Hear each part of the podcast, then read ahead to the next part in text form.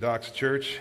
Guys, it's, it's great to be together. Great to see you. If you're new, uh, my name is Rob. I'm, I'm one of the pastors. Um, it's great to have you part of the, Doxa family today. I want to invite you guys to grab your Bibles and open up, find your way to Genesis chapter 12. All right, today we're going to be picking up our, our study of Genesis that we, we started, I mean, I think back in 2020, that we spent some time going through this, this great foundational book. And as we were going through, we, we went through chapters 1 through 12. We took a break, and then uh, we are picking it up today and going to try and finish this, this really just this book of origins, this foundational book to our understanding of ourselves and our life with God uh, before we hit Easter. But before we jump in, I want to say two things. First, guys, this, this past week was was just amazing. It was an awesome time for our church. If you're new, I'll kind of just catch you up to speed really quick. But we began 2022 with a vision series where we're kind of considering and talking about these ideas of like faith, independence, and prayer and fasting. And the goal was really just to continue to set the trajectory of our church family going into a new year with this idea and this practice of witness. And we, we talked about how witness through prayer equals spiritual power, the strength and the power that we need to navigate life with and for Jesus, because we know the truth in John chapter 15 that Jesus says, Apart from me, you can do nothing. And so, even as we consider being men and women who just are thriving in the life that God has given us, we know that apart from Jesus, we can't do that. And so, witness. This is what we're trying to hammer in and kind of set the trajectory of Doxa Church. And this last week, as we gathered every night to pray as a church family, was just honestly one of the coolest weeks of, of my life. My honeymoon was right up there, but that was for different reasons. But this was just awesome, okay? And I know that, like, as we gathered, like many of you just expressed, like, this just felt right. It felt like we were supposed to be doing this. And I would say that this is part of the Christian life. But it was amazing to be gathered together as a family to kind of depending and believing that God would move in our midst. And we were just praying and talking to the Father together. And we've already heard stories of kind of how God has just miraculously intervened and answered some of these prayers. But this is what I want to say. All right, the last week, Doxa, was not meant to be some sort of like spiritual binge week. You get that? Like, it wasn't for the goal of us just kind of grinding it out and kind of binging on prayer and fasting so we kind of get our religious pat on the back from God and we kind of feel really good about ourselves and feel really spiritual as we walk through like a dark world. It wasn't for that goal. But really, this whole week, the goal was to kind of take small steps to reinforce a culture here at Doxa of just dependence through prayer and witness. And so, as we walk out of this week of prayer and fasting, it's my continued prayer that witness would be a mark of Doxa Church, that this would be burned into your mind and moved to your heart in such a way that this is how we just follow Jesus together at Doxa. Because the reality is this I don't know if you know this, but the Christian life, living with, walking with Jesus in the everyday stuff of life, which empowers us to just live for Jesus, bringing God glory and good to others, this is what the goal of the Christian life is. And so it's not just a week, but it's a lifestyle. And we're taking small steps to kind of reinforce that as we follow Jesus together here at Doxa. So that's the first thing. The second thing I want to quickly mention is in regards to, to Nick's announcement about the sabbatical that Lisa and I are, are going to be taken. And the first thing I want to just say is like to our elders and our staff, like just thank you. Thanks for suggesting this. Thanks for making this happen. I don't want to inflate like my roles around here and all that stuff, but I know that in my absence, it's going to create a void and that people are going to have to step up and do things that I would normally do. And so, staff, elders, I just want to say I love you and appreciate you a ton. And thanks for making this happen. But Lisa and I were, were excited about this, and, and I, I wanted to just kind of share like how you could be praying for us. I know a lot of you have heard about this over the last couple weeks and have asked me, like, man, how can we be praying? So I just want to let you know there's really two words as I think about this sabbatical that I'm focusing on, and Lisa and I are focusing on. It's refreshment and healing. All right, this, this refreshment, as Nick, I got like a hair in my mouth. There we go. I shaved this morning, it flew in my mouth, whatever, okay?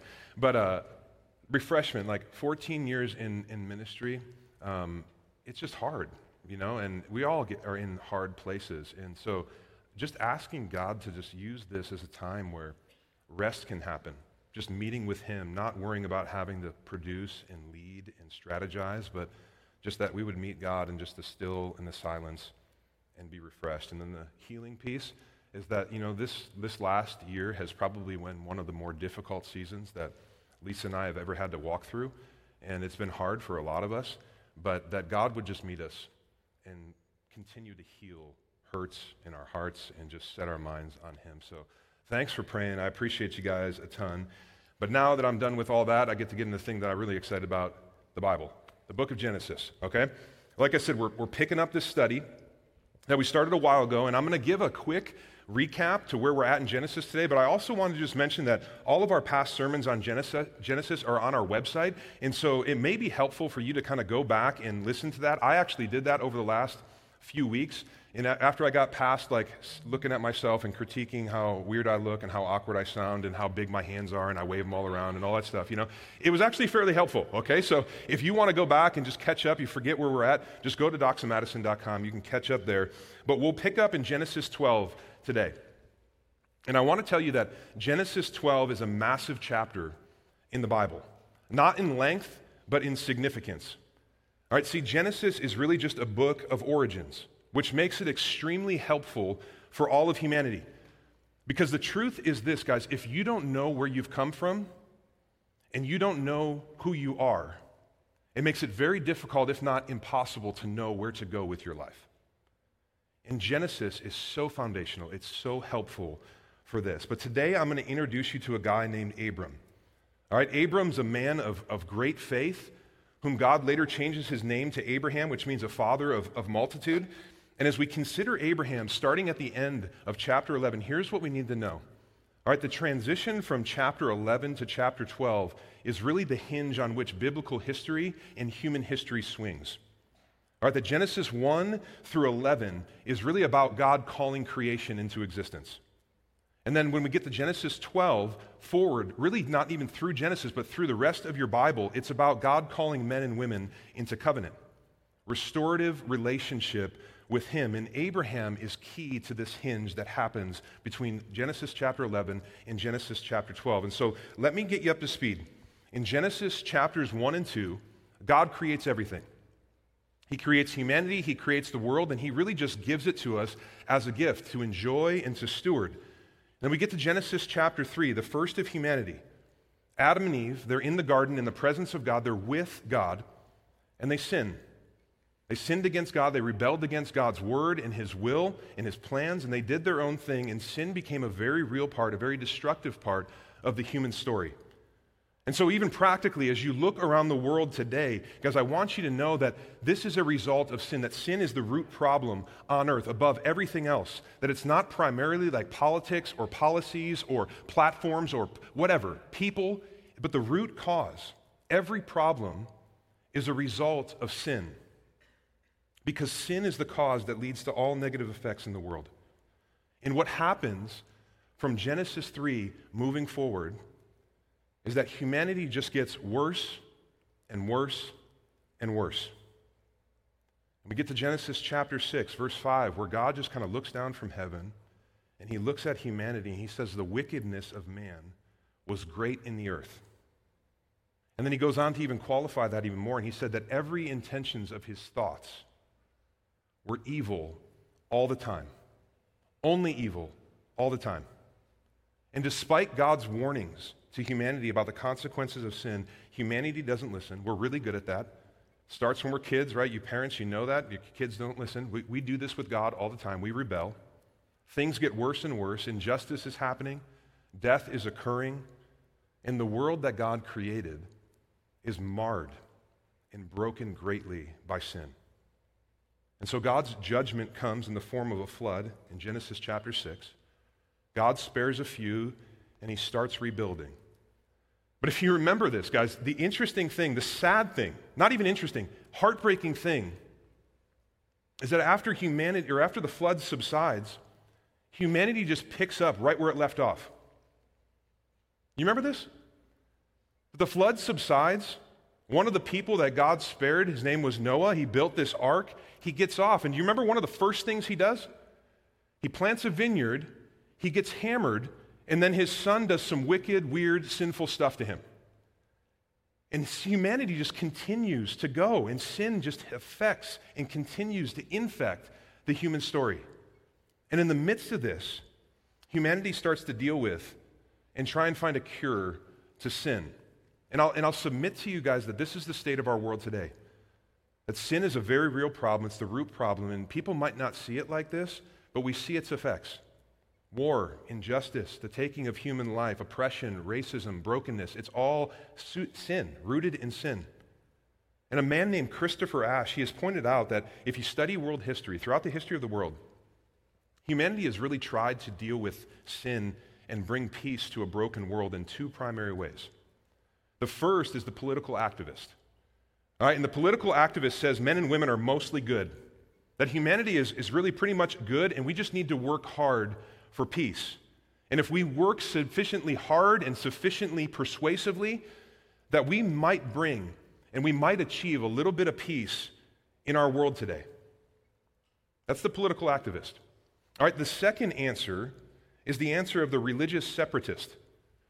All right, and the religious separatist says that no, the human heart is just sinful. There's nothing good in people.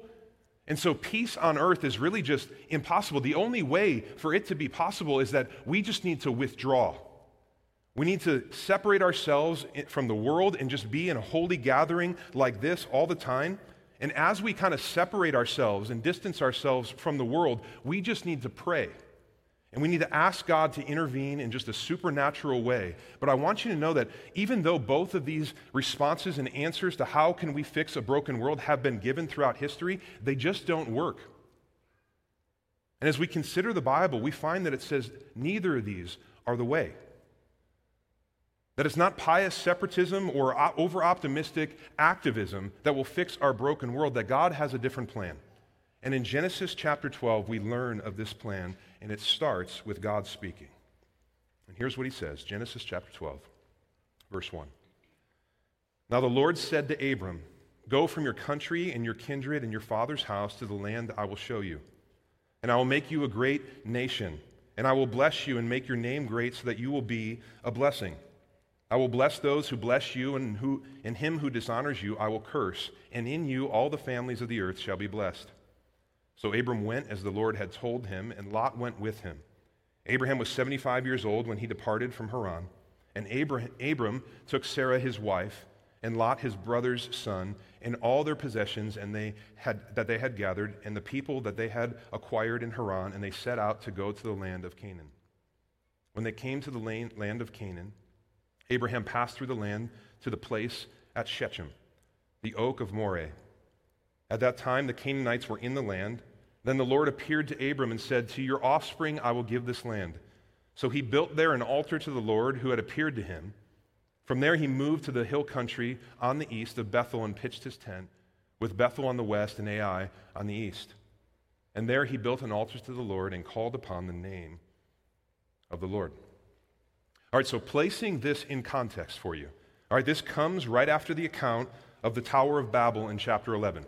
If you remember, we looked at this a, a couple months ago, but we saw this as like a vivid picture of godlessness, where men and women just kind of engaged collaboratively on like a project to build a tower to reach the heavens so that they can become great.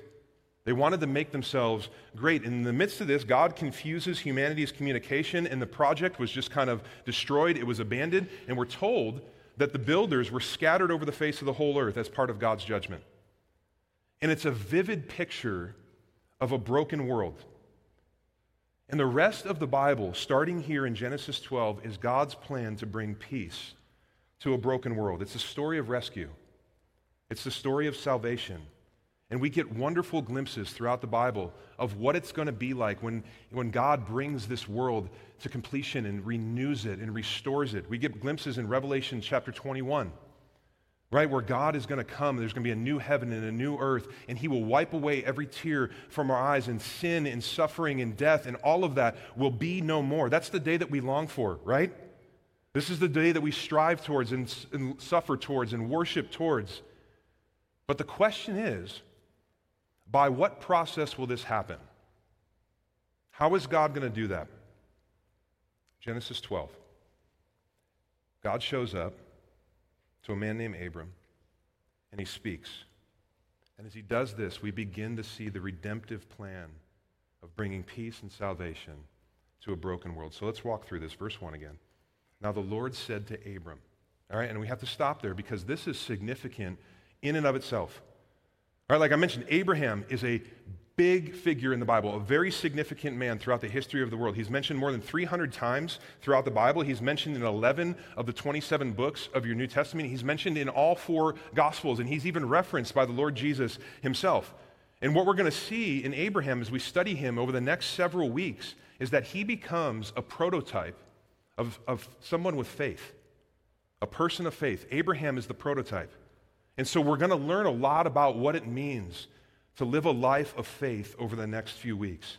But here is the interesting thing, okay? When God came to him, Abraham was not a Jew or a godly man. All right, the, there were actually no Jews at this time because Abraham was the first. But what we see in the Bible is that Abraham came from a godless people and a very pagan background. If you look back to chapter 11, verse 27, we get a genealogy of a man named Terah, who's Abraham's dad. And I just want to tell you a little bit about him so in his family so we can understand Abraham and the crazy fact that God even spoke to him here. All right, that Terah was not a godly man. Joshua 24, 2 says that Terah worshiped idols, and he was not a believer in the one true God. And so he was a pagan. He was a sinful man and he had Abraham with two other boys, and then those boys had some kids, one of which was called Lot. All right, and there is a lot going on with Lot. We're going to get in him in the, in the next couple weeks, all right? It, it, Lot's life was just like one big Dr. Phil show, okay? It was just terrible, all right? He's later going to live in a place called Sodom and Gomorrah. And even if you don't really know your Bible, you've probably heard people reference Sodom and Gomorrah. And even if you don't know what Sodom and Gomorrah is all about, you know it's not good. All right, so we're going to talk about this again in a few weeks, but Lot lives in a messed up place. He later has some daughters of whom he impregnates and starts a different line of people. So clearly, like some dysfunction, some sin going on in Abraham's family. This is his family, though. And Abraham and his family come from a place, if you look back to chapter 11, verse 28, it's a place called Ur. And Ur, again, was just a godless place. It was filled with idol worship and just wicked spirituality. It's ultimately a place later known as Babylon. This is where the Tower of Babel account took place. And the people of Babylon were people who were, in many regards, enemies of God.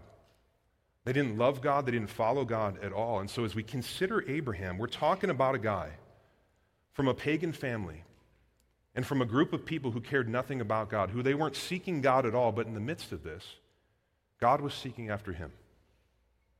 He was seeking after him. And this is really just a picture of us.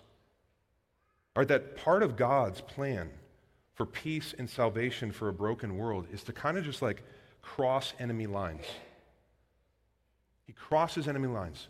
And I just need you to see this, okay? God doesn't look down at a broken world filled with just like broken, sinful people. And He doesn't just look down and He said, finally, I found one guy I found one guy with a little faith. I found one guy with a little righteousness. I found one guy that finally I can use. He's a good man. I can use him to change everything. I can use him to bless the world. I really want you to see this, guys. There's nothing good in Abraham. There's nothing good in Abraham that God shows him. God just said, I'm going to save this guy. And I'm going to bless him. And I'm going to use him to bless many people so that heaven will be full. It's the grace of God, it's not Abraham's goodness. And this is the way that it works for us too. And so, Christians here, you need to understand that you have not entered the family of God. You have not grabbed hold of the salvation of God because there's something great about you. There's nothing good about any of us. We're made in the image of God, completely, radically, entirely affected by sin. It's the grace of God. And this should humble you. Christians are not peacocks. We don't walk around and show everybody how great we are and we got it all together. Christians are humble sheep that look to their shepherd for everything. There should be no room. There is no room for pride in the life of a Christian. And for those of you who have not put your faith in Jesus yet, you haven't come into the family of God, you need to understand that just like Abraham, there's nothing good in you. If you're new, I'm sorry to break that to you, but there's, not, there's nothing. Just like me, and you need to know this. But while there's nothing good in you, God loves you.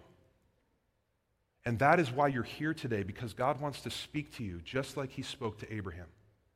We are like Abraham. And even though God didn't, or Abraham did not love God, God loved him.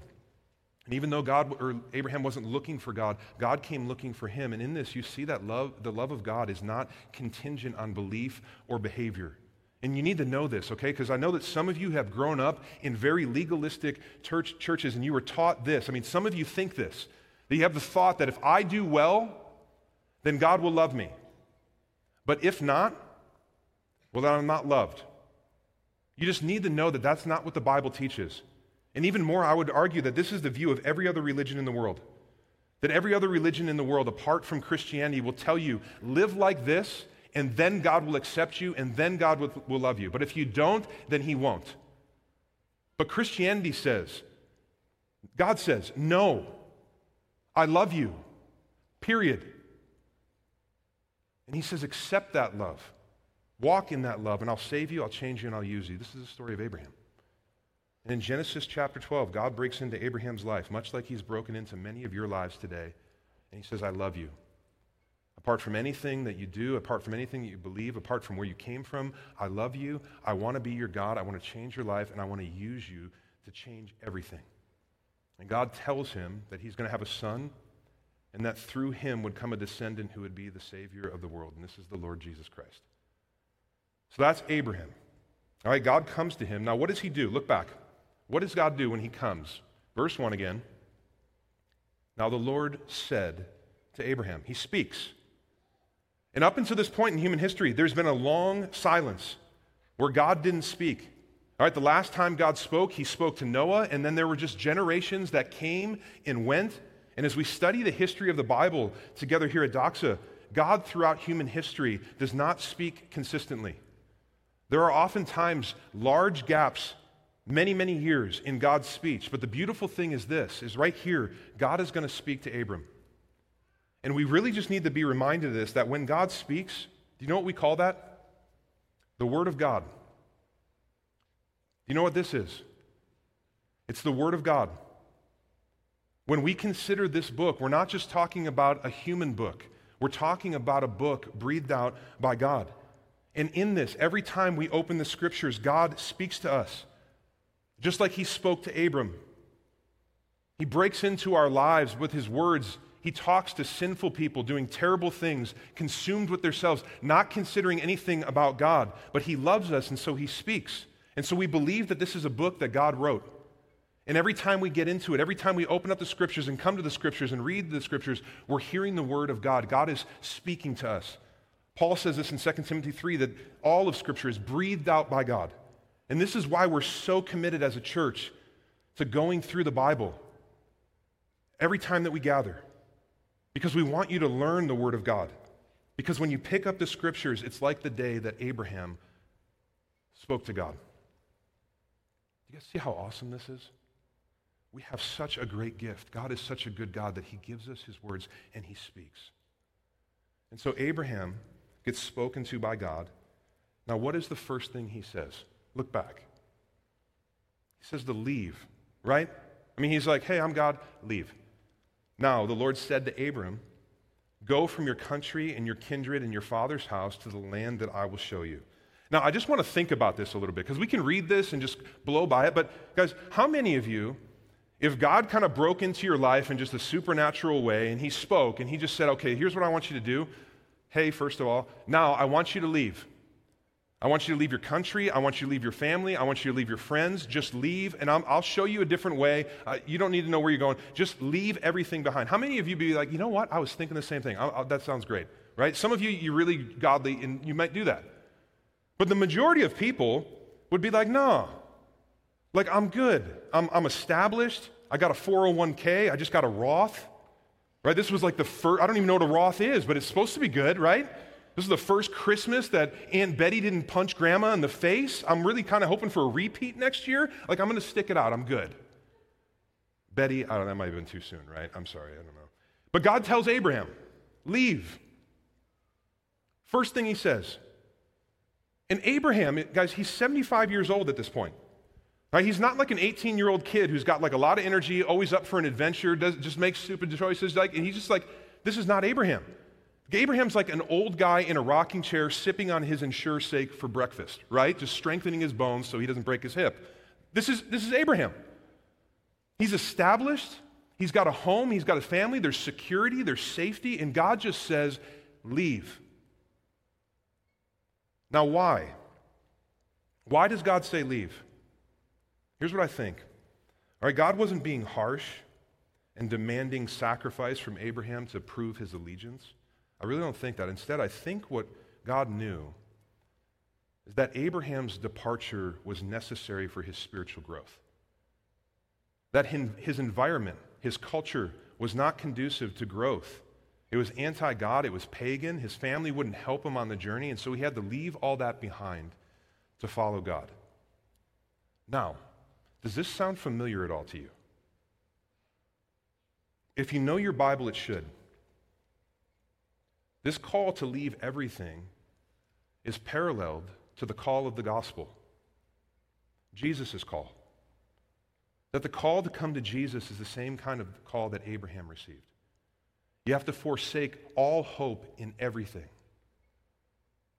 mean, Jesus says, like, if anyone who loves his father or mother more than me is not worthy of me. This is Matthew 10 37. In Luke 9 23, he says, If anyone would come after me, must deny himself and take up his cross daily and follow me.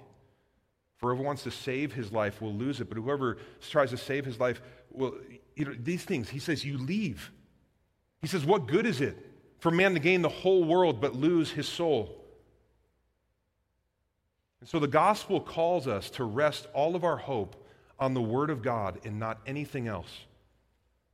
And I want you to see something, okay? When God called Abraham, because he didn't guarantee how his life would go. He didn't tell you, he didn't say it's going to be easy. It's going to be awesome. Now, what he did guarantee is what ultimately would happen. That he did guarantee that the future generations would be blessed, that everything would change, but he had no guarantee of a life of ease and a life without hardships, and that everything was going to go well for him, and that his barns were going to be filled, and he was going to have just a great life. He didn't guarantee that.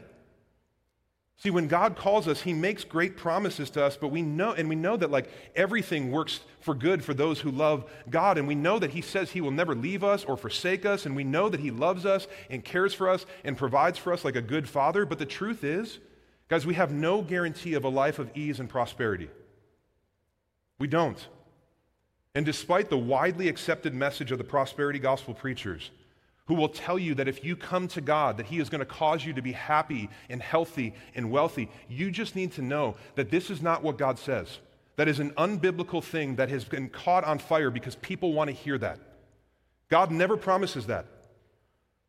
And I want to say to those of you who are considering the gospel this morning, if you've been coming around Doxa for a while and you've been considering maybe following Jesus, you need to know that you don't come to Jesus with the promise of a life of ease and prosperity. This is not why Jesus died. It's just not. Coming to Jesus guarantees you one thing above everything. And it's the thing that you need most in life. It's the thing that you can't achieve on your own. And that is the forgiveness of sin and union with God for eternity. Escaping the terrible conscious reality of hell, which sin leads to. And yes, God will be always with you. And yes, God will empower you to live a life of joy and contentment no matter what life throws at you. And yes, He will be your guide and your counselor and your friend. But there is no guarantee for an easy life. Jesus didn't even have that. Why do we think we would? He was poor, he got killed. The man of God. There is no guarantee for this. But there is a guarantee God's salvation, His presence and power in your life.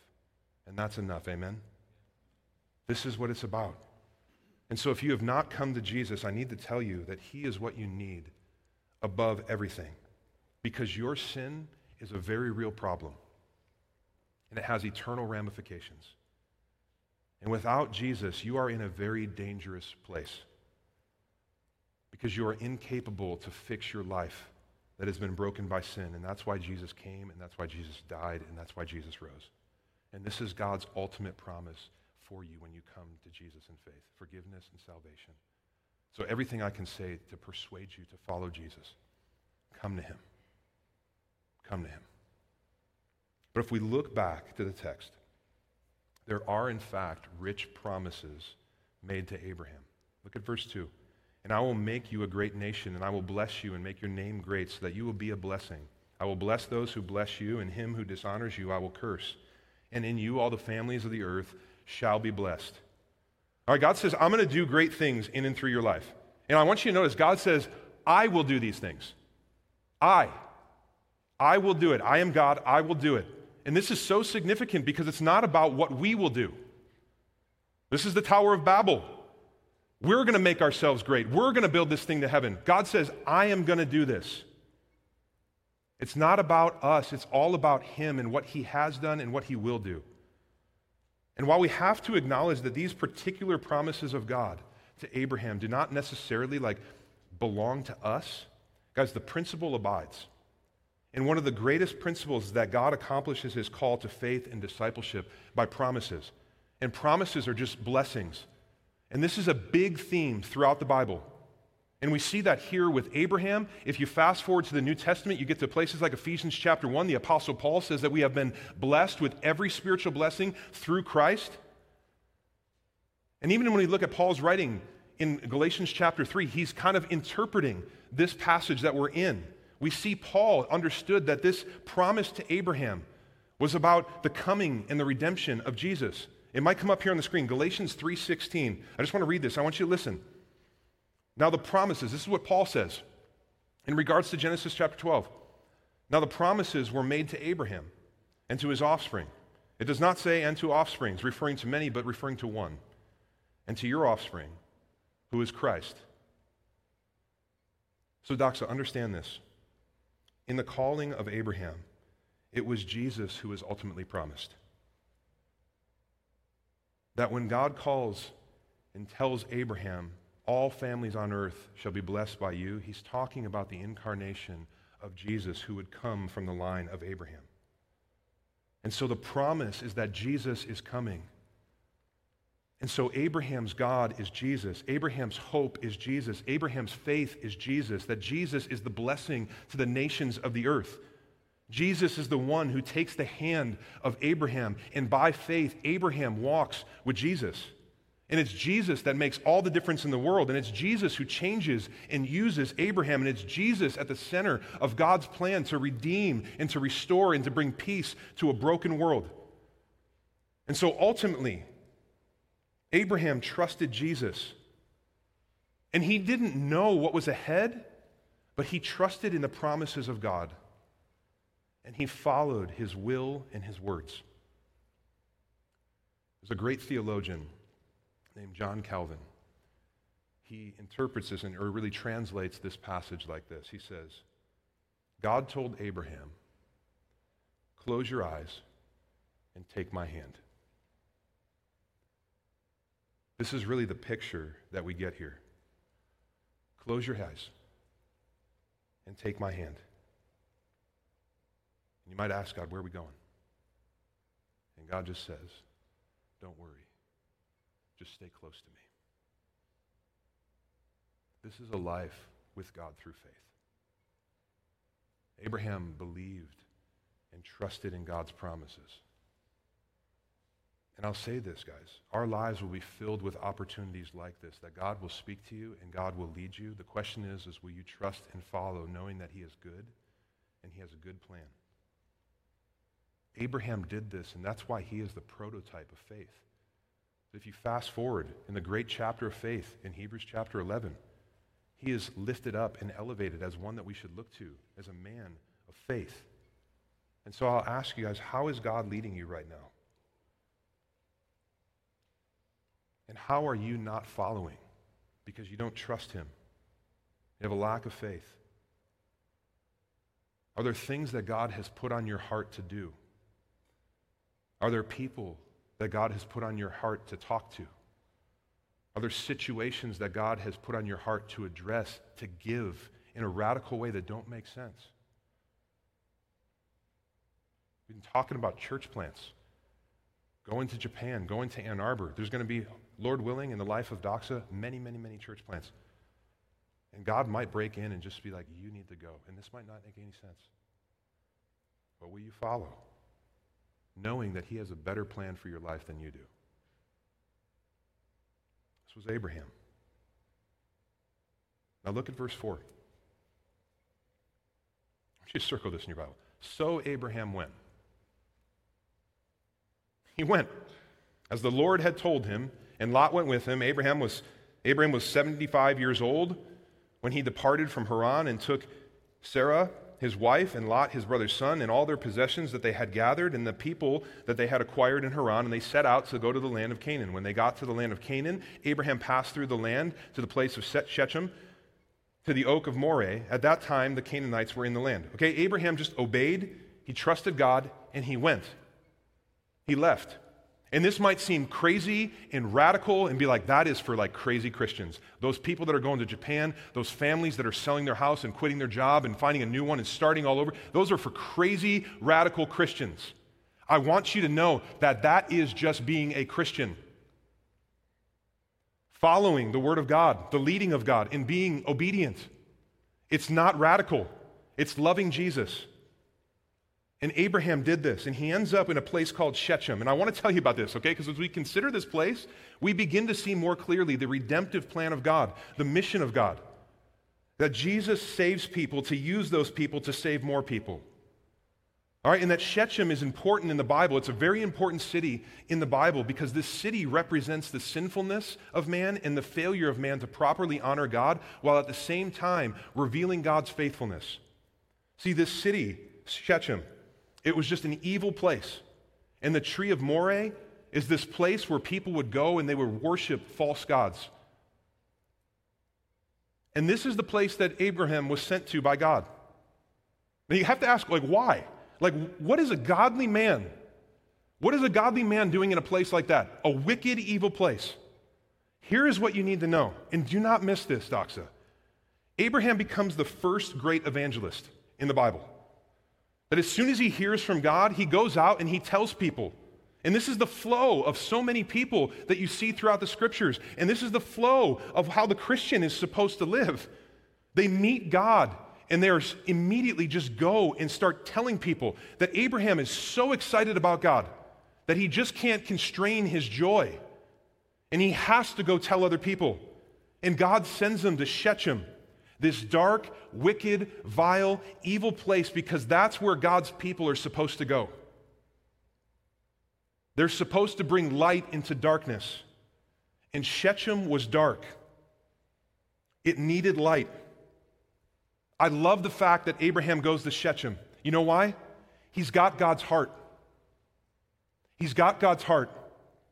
He goes to dark places because this is when the light of the gospel shines the brightest. And he knows I am just a Babylonian.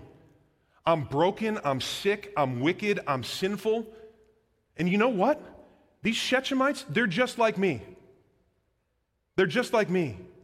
And they need to meet God. And they need to trust Jesus just like me because he loves them and he can help them and he can save them and he can forgive them and he can change their entire life, their entire eternity. And so he goes and he says, Hey, my name is Abram. I am really messed up. I'm sinful. I got a dad and an uncle that do a bunch of crazy stuff. I come from a terrible group of people, but I met God. I met God, and I got good news for you. He loves you, and He wants to be your God. And He goes to them, and He just talks to them and loves them. Guys, I love this. This is the Christian life. Do you understand that? This is not primarily the Christian life. Some of you, I know your, your, your view of the Christian life is like, I go to church. You need to read your Bible and understand that that's not the heart of God. That's part of our lives. Actually, some of you have been told if you're a Christian, you shouldn't hang out with sinful people or go to dark places. Here's what I'll tell you, because this is what the Bible says go there. Just don't sin and blend in. but go there. God loves where there is broken, wicked, sinful people because this is his whole thing saving people, forgiving sin, changing lives. This is what he's best at saving sinners. Are there anybody in here that's been saved by the saving grace of Jesus? Right? This is our story. And God loves to do that. He's good at it. This is his thing. And so God sends Abraham to a people far off because the truth is that God uses people to save people. And as Abraham is in Shechem, here's what God says, verse 7. Then the Lord appeared to Abram and said, To your offspring I will give this land. So he built an altar to the Lord who appeared to him. For there he moved to the hill country on the east of Bethel and pitched his tent in Bethel on the west and Ai in the east. And there he built an altar to the Lord and called upon the name of the Lord. God said, Here's another promise. I'm going to give you this land. We'll talk about this promised land at a different time. But what does Abraham do? He builds an altar and he has a church service right there in the darkness of Shechem. He grabs his family who went with him, some of the Shechem people that started gathering around, and he sings, he worships, he praises, he prays. Martin Luther says he preached, and I love this. Do you see how God works to redeem a broken world? He comes to broken, sinful people. He loves them through the life, the death, and the resurrection of Jesus. He saves them, redeems them, and brings them to himself. And then he sends them out as lights into dark places so that more people can meet Jesus. This is the mission of God. And this is what we're all about here at Doxa the mission of God. And so I'm out of time, but let me just wrap this up, okay? We're going to keep going through Genesis over the next few weeks, but here's how I want to end. Genesis 12 shows us that Jesus is the hope of the world and at the center of God's redemptive mission on earth. That this promise given to Abraham is, is for us that we sinned God loves, God pursues, God promises that Jesus is coming and will take away the sin of the world. And then 2,000 years after God tells this to Abraham, Jesus comes. He lives, he dies, he raises, and he says, Come follow me. Come to me. Let me take your sin.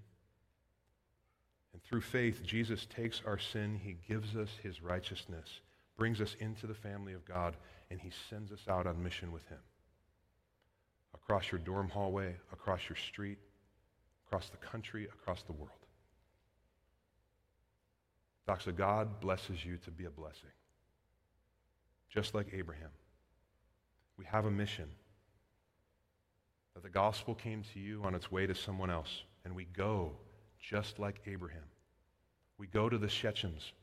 We go to these dark places, the people far from God, whom God loves, and we give them the greatest gift in the world the gospel of the Lord Jesus Christ. The gospel that was given to us by someone who lived like Abraham and went. And it's the gospel that changes us and gives us a new eternity. And we go empowered by witness. What we practiced last week, prayer and fasting, being with God, this needs to be the rhythm of our lives because we can't do this on our own. It's witness through prayer that leads to spiritual power, living like and for Jesus for the glory of God and the good of the world. Doxa, this is who we are. And just like Abraham went, we say, God, so will I. Let me pray.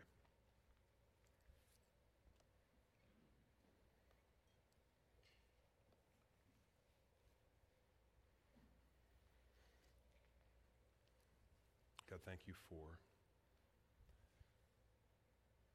the life of Abraham. God, his faith challenges me. God, I pray that you would help me be a man of faith like that. God, would you form us to be a church filled with people like that? That when you break in and you speak, we listen and we obey. Move that in our hearts and our heads from being just like radical Christianity to this is actually what it means to follow Jesus. And God, I thank you for Andy in my life, the guy that you broke into his life, much like Abraham. And you spoke to him and you saved him and you said, Go. and you sent him into my life. Everything has changed.